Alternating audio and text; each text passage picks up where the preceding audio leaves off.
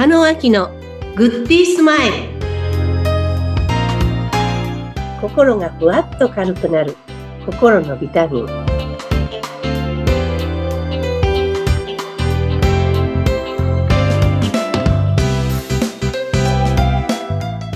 皆さんこんにちは。加野明です、えー、本日は先日9月から、えー、11月の末まで行っていたクラウドファンディングに個人スポンサーとしてご協力いただいた方をご紹介したいと思います。ワンステップビヨンド中小企業診断士の水谷さんです。水谷さんようこそ自己紹介をお願いいたします。こんにちは。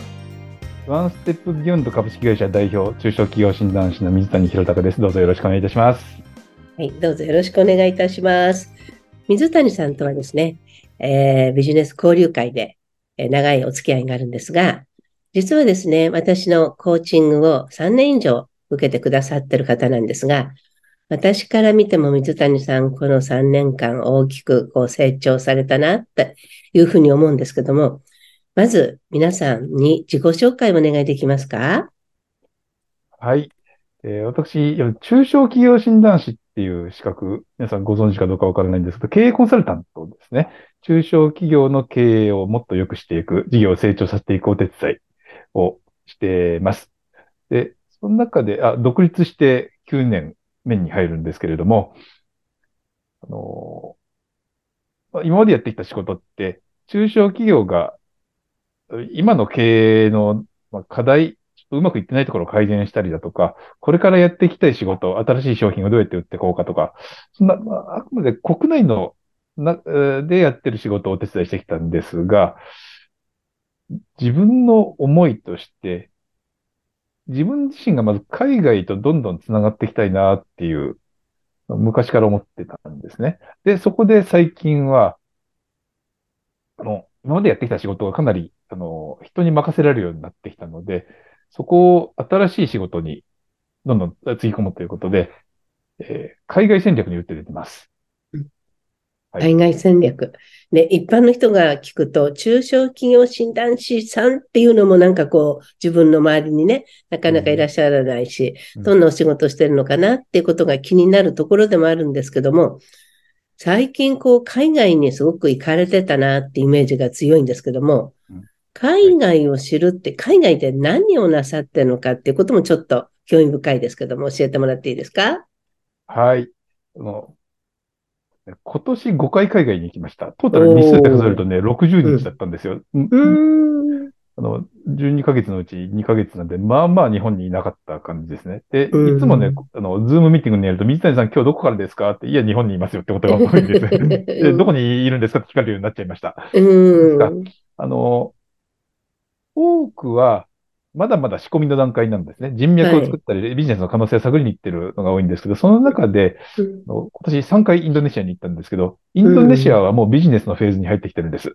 うん、あのたまたまご縁が、インドネシアに太いご縁ができまして、はい、で、インドネシア、今、の急成長してる国ですね。うん、で、そこでもうすごく若くて元気がいいんですけれども、昔の日本のように、いろんな問題が、ちょっといろんなことが追いついてなくて、はい、環境問題なんかが発生していて、なるほど。そこで、まあ、いろいろ新しい技術で解決してほしいっていうようなニーズが発生、ああります。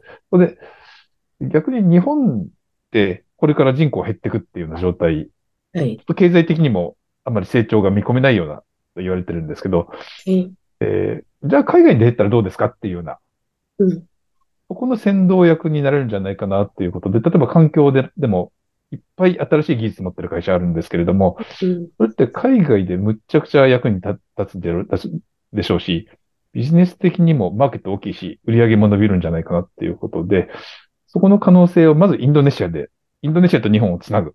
うん、えー、そこをなんか今年やることになってしまいまして、今年から。なるほどね。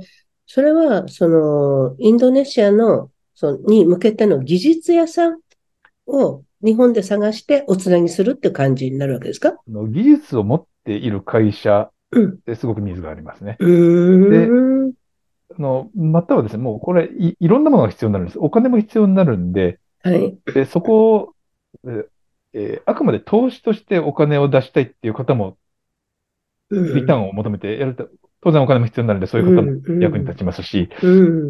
カーボンニュートラル事業なんで、環境に貢献するっていう実績が欲しい大企業もいるんです、ね。なるほど。ういろんなコンソーシアムを作ってことになります。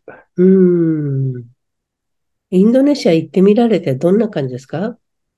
インドネシアね、大きい国なので、もうまだまだ一部しか見てないんですよ。うんあ。の、ジャカルタとバリ島しか知らないんですけれども、はい。で、ジャカルタだけ見るともう超過密都市。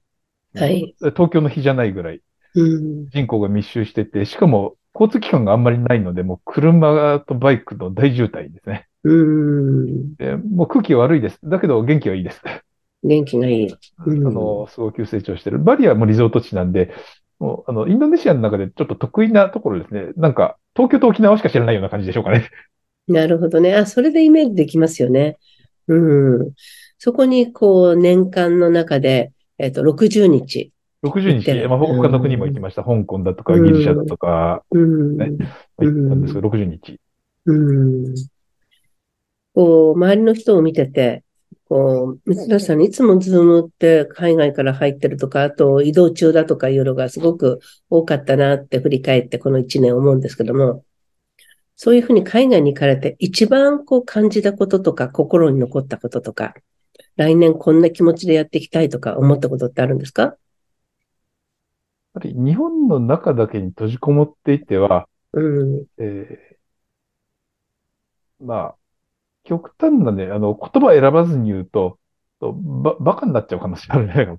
うん。あの、なんか日本が全部、あの、正しいとかですね、日本の常識の中で生きてるわけですけど、うん。全然世界に出てくと、それって、あの、いろんな考え方があるし、で日本の中にいると分かんなかったことが分かったりとか、うん。日本の良さ、日本の悪さ、両方に気づくことができて、そこはすごく客観的に見られるようになって、少し、すごく視野が大きくなると思うんですね。うん。あの単純に面白いです。違い。うん。あのうん違いと、あと、あ、でもやっぱりお人間同士なんか同じなんだなってこととですね、うん。両方感じることができて。で、とにかくいろんな国の人と友達になれるのが楽しいですね。うん。でもそれはこう、水谷さん自身が垣根をこう超えて、一歩常に前に出ようっていう姿勢が、この結果になってきたんじゃないかなと思うんですけども、はいなんか周りの人を見てて、なんか水谷さんも変わったけど、水谷さんを取り囲む周りの人にも変化があったようなことをさっきおっしゃってたんですけど、それをちょっとここで一言お願いできますか？はい。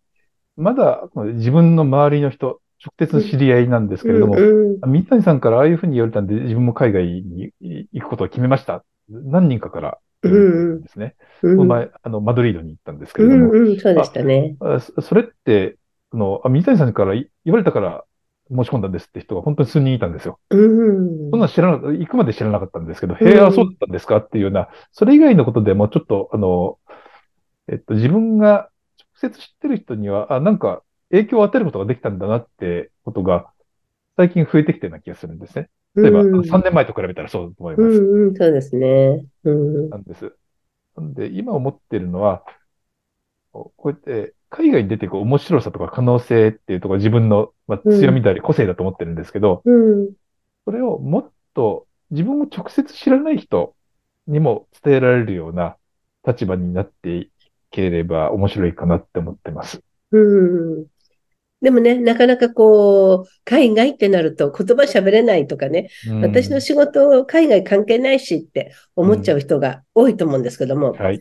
そんな時にこう自分を励ましたり、一歩前に進む時にどんな風に考えたらいいのかなって今聞いてて思ったんですけど。あこれ、人によって踏み込める人、踏み込めない人いる、いると思うんですけれども、うん。あ言葉ってなんとかなるよとか、あの、いうところ、なんとかなる、あの、方法をちょっと教えてあげるとか、うん。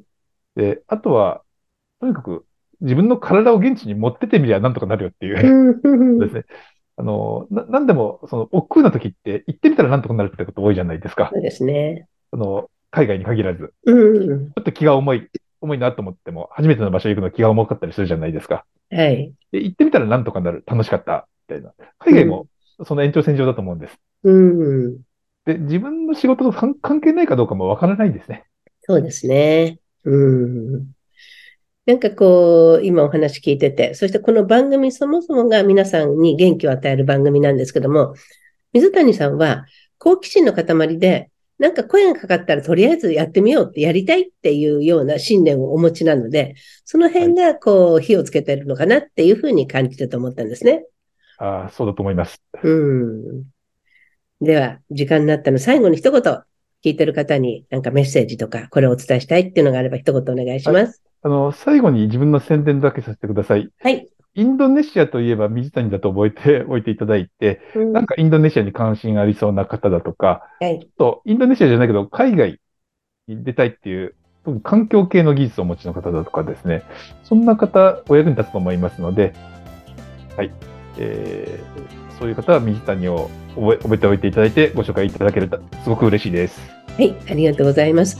この番組の概要欄に水谷さんの連絡先も、えっと、書き記しておきたいと思いますけども、よろしいでしょうか？はい、大丈夫です。はい、では今日は本当にご参加いただいてありがとうございました。また今後ともよろしくお願いいたします。またお会いしましょう。